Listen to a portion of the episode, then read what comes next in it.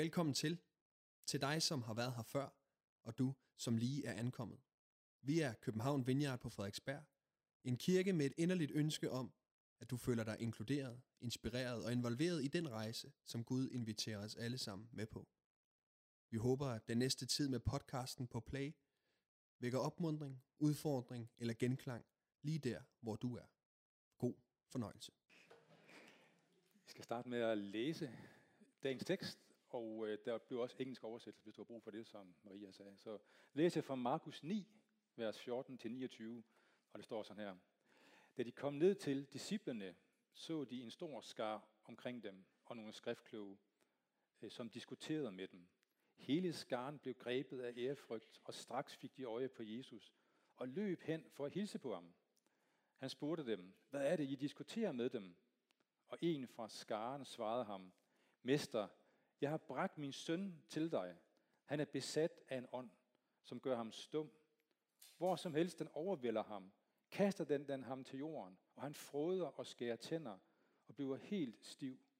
Jeg sagde til dine disciple, at de skulle drive den ud, men de kunne, men det kunne de ikke. Der udbrød Jesus. Du er vantro slægt. Hvor længe skal jeg være hos jer? Hvor længe skal jeg holde jer ud? Kom herhen med ham. Så bragte de ham hen til Jesus. Men da ånden så ham, rev og sled den straks i drengen, så han faldt om på jorden og lå og frode og vred sig. Jesus spurgte hans far, hvor længe har han haft det sådan?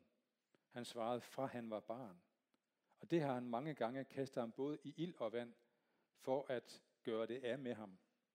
For hvis du kan gøre noget, men hvis du kan gøre noget, så forbarm dig over mig og hjælp os. Jesus sagde til ham, hvis du kan, alt er muligt for den, der tror. Straks råbte drengens far, jeg tror, hjælp min vantro. Da Jesus så, at en skar stemlede sammen, troede han, at den urene ånd og sagde til den, du stumme og døve ånd, jeg befaler dig, far ud af ham, og far aldrig mere ind i ham. Der, skrev, der skreg den og rev og sled i ham og for ud, og han blev som død. Og alle sagde, han er død. Men Jesus tog hans hånd og fik ham til at rejse sig op. Da Jesus var kommet inden døre og var alene med sine disciple, spurgte de ham, hvorfor kunne vi ikke drive den ud? Han svarede dem, den slags kan kun drives ud ved bøn. Jeg skal starte sådan lidt højtidligt i dag, nemlig med det danske kirkeår. Fordi hvis man følger sådan kirkens gang i Danmark, så har man det, vi i dag kalder Trinitatis-tiden.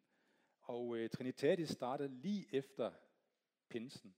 Så pinsen, det var højdepunkt. Og de næste seks måneder her, så er der fokus på, at påske og pinse skal tage rod i vores hverdag og vokse til. Så i pinsen, der hørte vi jo, som I husker, 120 disciple var sammen. De fik kraft til at vidne. Og her er en vigtig pointe allerførst. Udrustning og tjeneste, det hører sammen. Gave og opgave hører sammen. Jamen fristes, man fristes næsten til at citere den kendte Marvel-film Spider-Man, hvor Spider-Mans onkel siger, at med, kan I huske det, store kræfter følger et stort ansvar. For sådan er det. Og pinsedag, der ser vi disciplene og Peter modtage Helligåndens udrustning. Peter, han rejser sig op, ind til scenen og prædiker evangeliet, og 3.000 mennesker bliver frelst.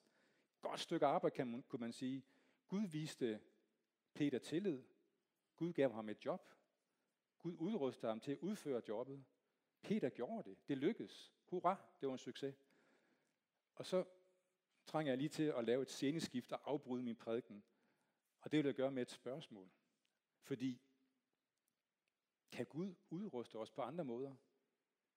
Altså på andre måder end det, der skete på pinsedagen.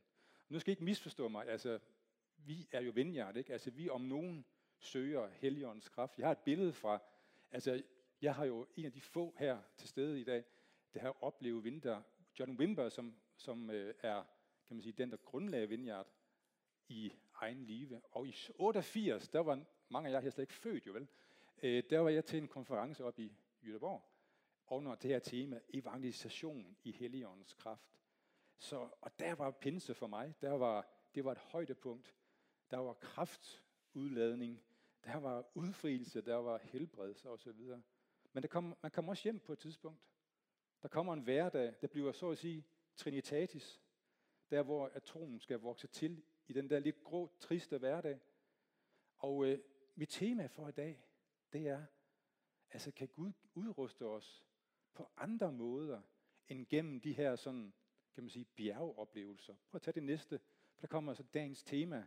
Og det, jeg ligesom sådan vil spørge efter, det er, altså kan Gud bruge vores fejl, altså vores fiaskoer, tage dem og udruste os med dem? Det er faktisk det, der er temaet for min... Og det er den lige før, tror jeg. Nå, den lige før igen. er der ikke nogen før der? Det er der ikke. Okay.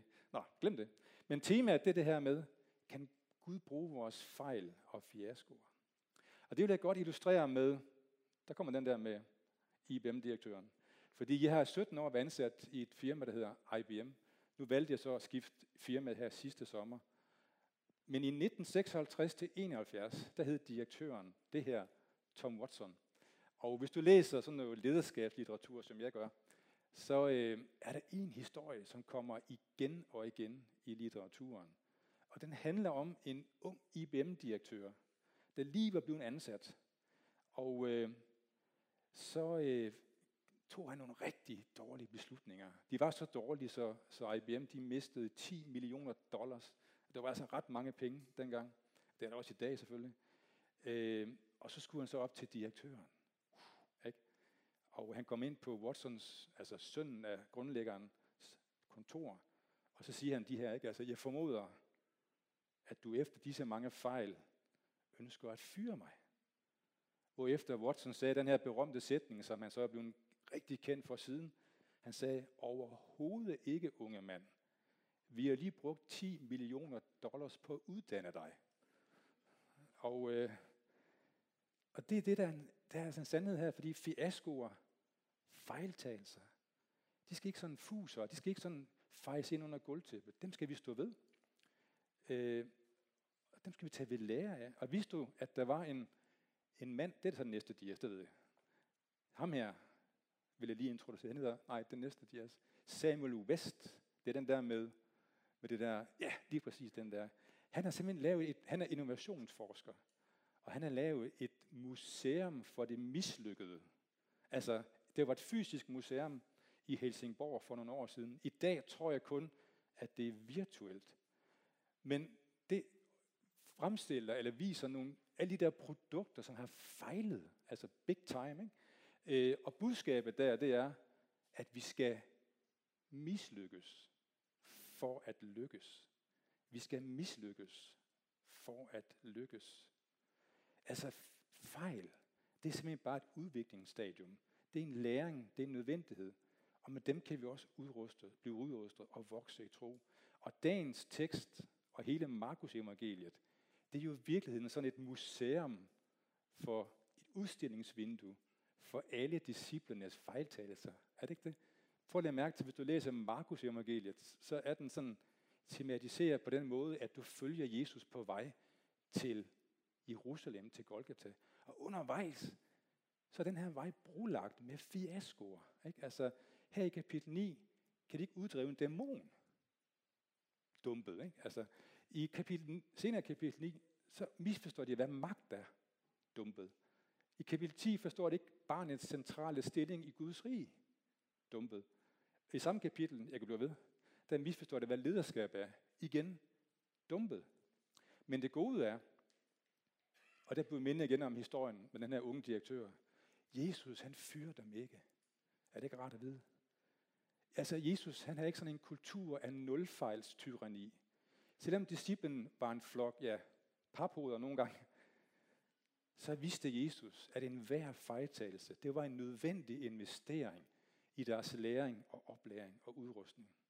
Og i dag, der vil jeg sådan have en lidt anderledes struktur, end jeg plejer. Jeg plejer sådan tre overskrifter. Det er sådan, jeg trænede der, hvor jeg, jeg blev trænet engang. Men nu har jeg valgt sådan nogle, nogle nedslag i teksten.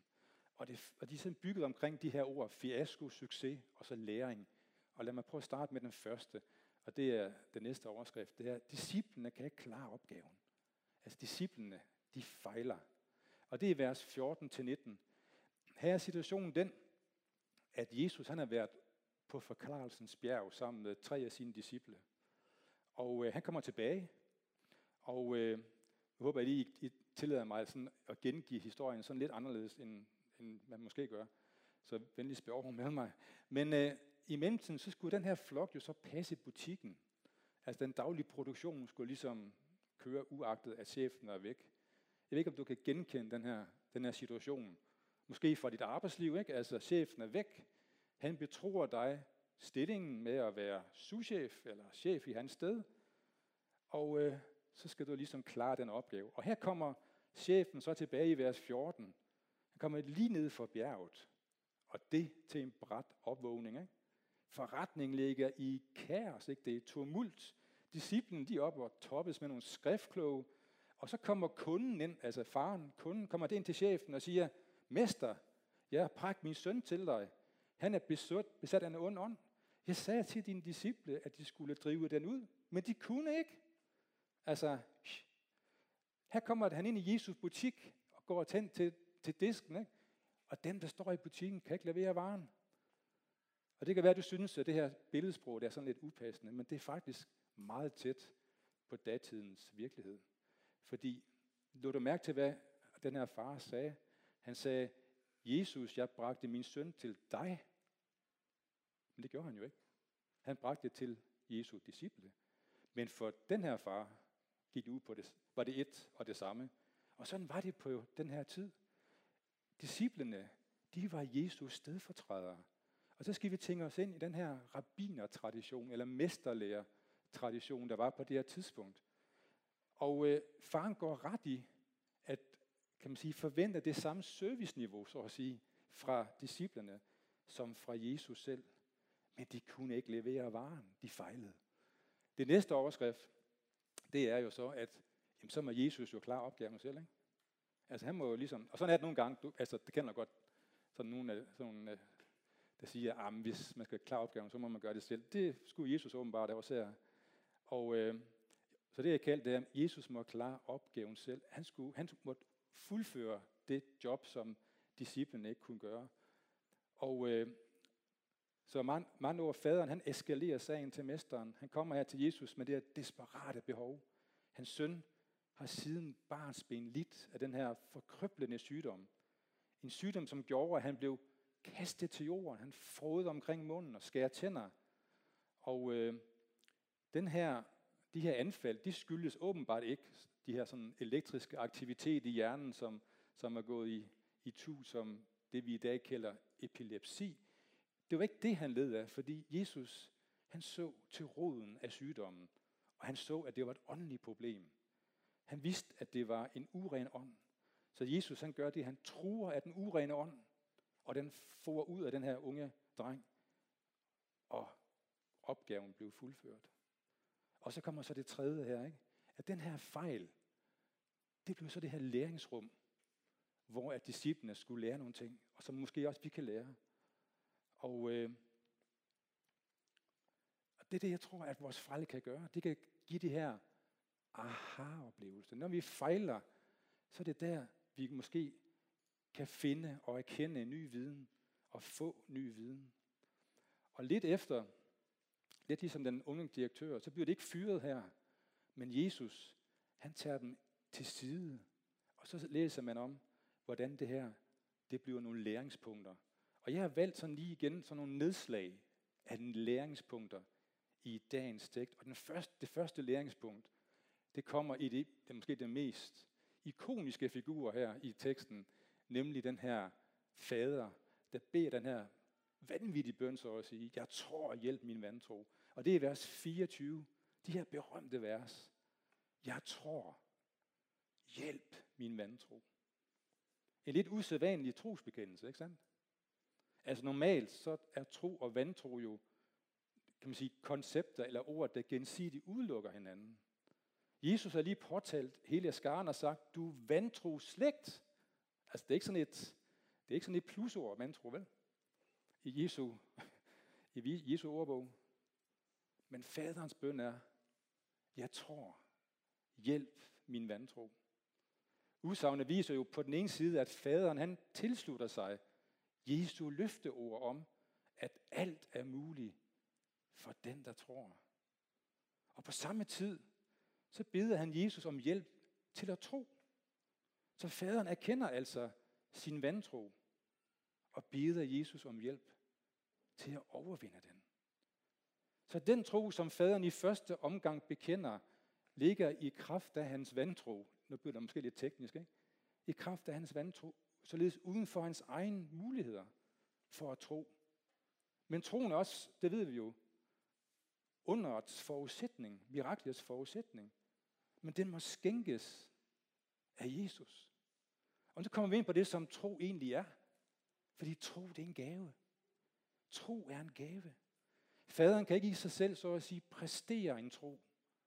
Eller mønstre en tro. Han står jo bare hjælpeløs over for Jesus. Og tro, det er netop bare det, at komme til Jesus. Og når vi står over for ham, så står vi alle med tomme hænder. Vi står fuldstændig afklædt over for ham. Vi har ikke noget at give. Vi kan ikke tage noget. Vi kan kun modtage fra Jesus. Modtage det, som han alene har magt til at skænke os, nemlig troens gave. Så det er en vigtig lektie. Vi kunne, lægge et, vi kunne sætte andet ord på os, en anden etikette, der hedder magtesløshed. Ikke? Magtesløshed. Tro udfolder sig jo netop i vores magtesløshed. Nu hører vi ikke nærmere om, hvordan disciplene havde forsøgt at hjælpe drengen. Vi ved, at Jesus var væk, sammen med Peter, Jakob og Johannes. Det kunne være, at resten af de her 12 disciple, de har tænkt, ah, psh, den klarer vi. Nu skal Jesus lige se, det kan være, det var Andreas, ikke? der lige viste, nu skal jeg lige se, hvordan vi klarer det her. Men tro er netop ikke, at vi skal mobilisere vores styrke, mane os op, gå ind i en troskamp mod en ond dæmon, eller hvad det nu kunne være. Hos Jesus er det præcis det modsatte. Tro det er at komme overens med sin afmagt. At lukke Gud ind i vores afmagt. For at hans kraft kan manifestere sig i vores magtesløshed. Det er vilkåret som kristne, uanset hvor vi står og hvad vi står med. Og det er en vigtig lektie for at blive udrustet af Gud. En har sagt det sådan her, jeg synes det var en meget bevinget ord. Han sagde, at vores afmagt er ikke begrænsningen, men forudsætningen for Guds almagt. Og så min, min sidste nedslag i teksten her, det er det her, det er det her med Jesus og også disciplens ageren i dagens tekst. At Han forsøger at svare på det her svære spørgsmål, og det er bare et forsøg, på det her, hvorfor magtede disciplen ikke at drive den her dæmon ud? De prøvede, men de kunne ikke. De var den her failure, museum of failure. Ikke? De magtede det ikke. Derimod Jesus, han gik helt anderledes til værks. Han gik stålsat til værks. Han gik hen med stor fuldmagt og sagde, far ud. Og det skete. Det kan sikkert ske rigtig mange gode svar på det her. Nu skal jeg kun give mit egen øh, subjektive svar på det. Men hvorfor kunne de ikke drive den her dæmon ud? Et bud, et bud kunne være, at, det, at de har forvekslet det, som vi ofte forveksler som mennesker, nemlig tro og magt. Fordi i Markus kapitel 6, der ser vi, at disciplene de bliver autoriseret til at uddrive under ånder. Og øh, det, jeg tror, at disciplene havde glemt her måske, det var, at den magt, de havde fået en gang, der er tilbage i kapitel 6, den virker jo kun, når man er underordnet den autoritet, som er udstedt den magt. Fordi magt, det er ikke sådan en himmelsk kapital, vi kan tage til os og så forvalte, som vi selv vil. Nej, magt det fungerer anderledes. Guds magt fungerer anderledes. Det er lidt ligesom en, en juridisk billede her kunne, kunne give os et, en god forståelse. Det er ligesom en fuldmagt. En fuldmagt.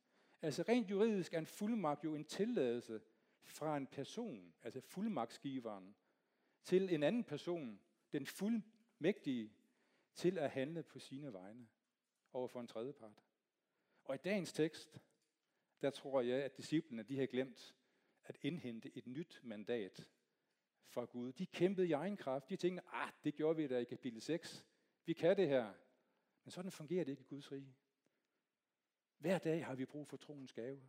til at gøre troens gerninger. Vi er som soldater, der må lytte til den næste, den næste ordre fra kommandocentralen. Vi kan ikke noget i os selv. Vi har ikke magt til noget i os selv. Vi kan kun gøre det, Jesus siger, vi skal gøre. Og så kommer vi ind på noget helt centralt. Fordi hvordan opstår troen i vores hjerter? Altså den tro, som Jesus havde.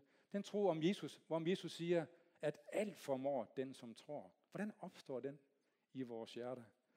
Og her vil jeg gerne låne styrke fra Paulus, fordi der er et skriftet i Romerbrevet, kapitel 10, vers 17, hvor han, har, hvor han sætter ord på det her.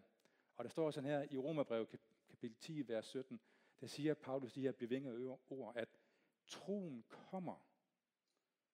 Prøv lige en gang at smage på de ord. Troen kommer af alt det, der høres.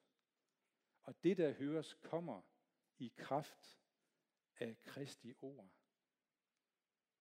Smagte du på det? Hvordan kommer troen? Ja, den kommer. Den det er ikke noget, vi skal mønstre. Den kommer, når vi hører Guds ord. Når vi hører Guds ord, så skaber ordet og ånden troen i vores hjerte. Det er en Guds gerning. Og det vi skal gøre, det er jo bare at være tjener. Det er jo bare at høre Herrens røst, og så gøre præcis det Gud siger til os. Da jeg var en del yngre, det kan man godt sige, en del yngre end jeg er i dag, jeg er stadigvæk meget ung, men da jeg var en del yngre, det er faktisk 30 år siden, der var jeg ansat i øh, noget, der hed øh, Danske Baptisters Ungdomsforbund. Og den anden var vi på Bornholm øh, til et, øh, sådan, den, det årlige stævne derovre. Og Hasser var med sikkert også. Og, og Flemming Mølhed og nogle af de der. Ikke? Øh, og det år, der var der, der fik vi et besøg øh, fra en amerikansk familie. De var, de var at besøge øh, deres nære slægtninge, fra, øh, som, som tilhørte øh, Rønne Baptistkirke der på Bornholm. Og den her amerikaner, det var sådan en rigtig amerikaner, ikke? Øh, sådan lidt John Wimber-type faktisk, vil jeg sige. Sådan i astatur i hvert fald. Og han hed David Hansen. David Hansen. Han har været, han har været øh, inde i noget satanisk, og har bare blevet udfriet. Og han nu her, han havde sådan en sådan ret stærk udfrielsestjeneste. Vi kaldte ham David the Demon Dealer. David the Demon Dealer. og øh, om aftenen, så skulle han så tale ham der, David, til de her unge mennesker i kæmpe stort telt der på Holstøjlejren. Og der var et langt eftermøde, ligesom vi kender det fra Vineyard. Og allersidst på aftenen, der kom der sådan en, en ung pige frem. Og øh, Gud havde mødt mange mennesker på en meget håndgribelig måde. Øh, hun kom op der, og jeg vidste, kendte lidt til hendes baggrund. Jeg vidste, hun havde haft øh, ja, en svær baggrund. Og David begyndte at bede for hende. Og så kom lidt, som I så her i teksten, den her konfrontation mellem lys og mørke. Fordi hun faldt om, altså meget sådan kraftfuldt, og begyndte sådan at, at øh, vise tydelige manifestationer af en kamp i hende mellem lys og mørke. Og på det her tidspunkt, der har jeg set de her ting før, fordi vi var lige kommet tilbage, Birgitte og jeg, for en bibelskole over i England, hvor vi har set de her ting ske mange gange. Og øh, med den her situation, så tog vi og tog jeg sådan lidt et sæde på bags, altså vi gik sådan bagerst i bussen, fordi nu var ham der, den amerikanske ekspert var her jo, ikke? og han kunne nok klare det, tænkte jeg. Øh, så vi var sådan bad for pigen og udøve omsorg for pigen, men, og vi bad sådan, eller David bad der en 20 minutters tid, tror jeg, der var. Og der var sådan, hvis I kan forestille jer situationen, der var sådan ufred og kaos, og ligesom sådan en tornado, der kom ind gennem rummet. Ikke? Øh, og pludselig midt i det hele, som lynet fra en klar himmel, så fik jeg et billede. Jeg sad der sådan lidt på, på bagsædet, som jeg siger. Ikke? Jeg så sådan et, det er godt, Gud kan godt tale sådan gennem hverdagsbilleder. Ikke? Jeg fik sådan et billede af en tube tandpasta. Ikke? Altså, og øh, så så jeg sådan en hånd, som jeg tolkede som Guds hånd, der kom og tog det der tandpasta. Og så gjorde hånden det der, bare sådan, så spillede det der tandpasta ud. Og øh, jeg oplevede, at det var et, et ord for Gud. Jeg opfattede det som en klar tilskyndelse til at, og et klart mandat til at handle. Og øh, det var ikke en tro, som jeg har fremprovokeret på nogen måde, fordi jeg har ikke den forventning overhovedet. Det var ikke noget, jeg opsøgte på nogen måde. Men den fødte og vagte en frimodighed i mig. Og så gjorde jeg noget, jeg aldrig har gjort før. Vi gik hen til, til en pige der. Og øh, når man har et mandat for Gud, så skal man jo hverken råbe eller skrige eller bruge nogle bestemte ord. Man kan bare hilse fra Gud, så at sige, ikke? og tale til bjerget. Så jeg gik hen og fik indskydelsen, indskydelse, at jeg skulle starte nedefra med hendes ben og indvige dem til Gud. Så det gjorde jeg. Og efterhånden, som vi indviede hende til Gud, så efterhånden, som vi kom tættere og tættere, øh, længere og længere op af kroppen, så kunne man godt se, at der var et eller andet, der pressede på. Og til sidst, så kom den der onde ånd ud af hendes mund med et ret højt skrig. Og lige da hun har skrevet der, sådan, og, så ligesom den der tornado, den blev opløst. Og der var en fred. Der var en befrielse. Der var lys. Hun rejste sig op og fik lys i, sin, lys i sine øjne. Og vi bad for hende og kunne, kunne bede om at, at blive fyldt med helligånden. Vi skal til at slutte, og øh, budskabet i dag, det er jo, at Gud han giver både opgaver, og han giver også gaver. Og hvis vi skal lykkes i vores opgaver, så skal vi først mislykkes. Vi skal mislykkes, før det lykkes. Og Guds rige har ikke sådan en nulfejlskultur.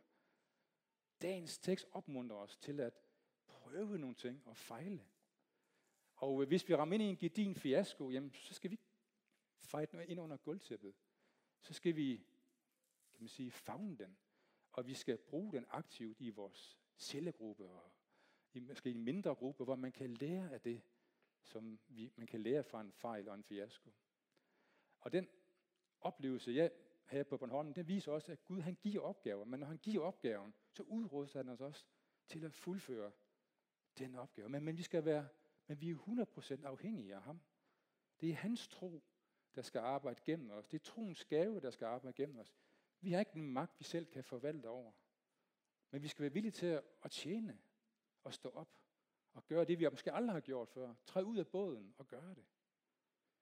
Til allersidst, så øh, jeg ikke tænkt på den her situation, før jeg, præd, før jeg forberedte, eller ikke tænkt ret meget over den her situation, før jeg skulle forberede den her prædiken, og det er så små 30 år siden, som jeg siger. Og her, så tænker man nogle gange på, de mennesker, man sådan har mødt, og måske bedt for, hvordan har de det grunden i dag? Og så her for et års tid siden, på, på Messenger, så var det en, der rakte ud til mig, øh, den her, og det var den her, netop den her unge pige. Og det, der er så, synes jeg, øh, rørende her, det er, at på trods af den baggrund, hun havde, på trods af den, nu er sådan lidt anonymiseret øh, udgave her, ikke? Men, men hun stod selv i en situation, hvor hun havde oplevet pense, så at sige, på Bornholm. Hun har oplevet et højdepunkt, en bjergeoplevelse. Men det her, den her tro har åbenbart groet til de næste 29 år. For nu var hun her i en situation, hvor hun forsøgte at række ud til sin, til sin veninde, der led af kraft i det her tilfælde. Og hun forsøgte forbi at gå på Messenger og, kan man sige, og spørg efter hjælp til forbøn for den her veninde, som hun havde. Det synes jeg er stærkt. Husk, du skal, mis, du skal mislykkes, før du kan lykkes. Lyt til Gud i bøn. Vær åben for Guds ord. Når Guds ord skaber troens gave, så handler der på. Og så skal du også se, at alt er muligt for den, der tror. Tak fordi du lyttede med. Vi håber, at du går herfra med mod og nye tanker. Er du interesseret i mere fra København Vineyard, kan du finde os på Facebook, Instagram eller på vores hjemmeside. Du er altid velkommen forbi kirken på Nyvej 7 på Frederiksberg, både til gudstjeneste om søndagen eller i løbet af ugen. Guds fred og velsignelse til dig.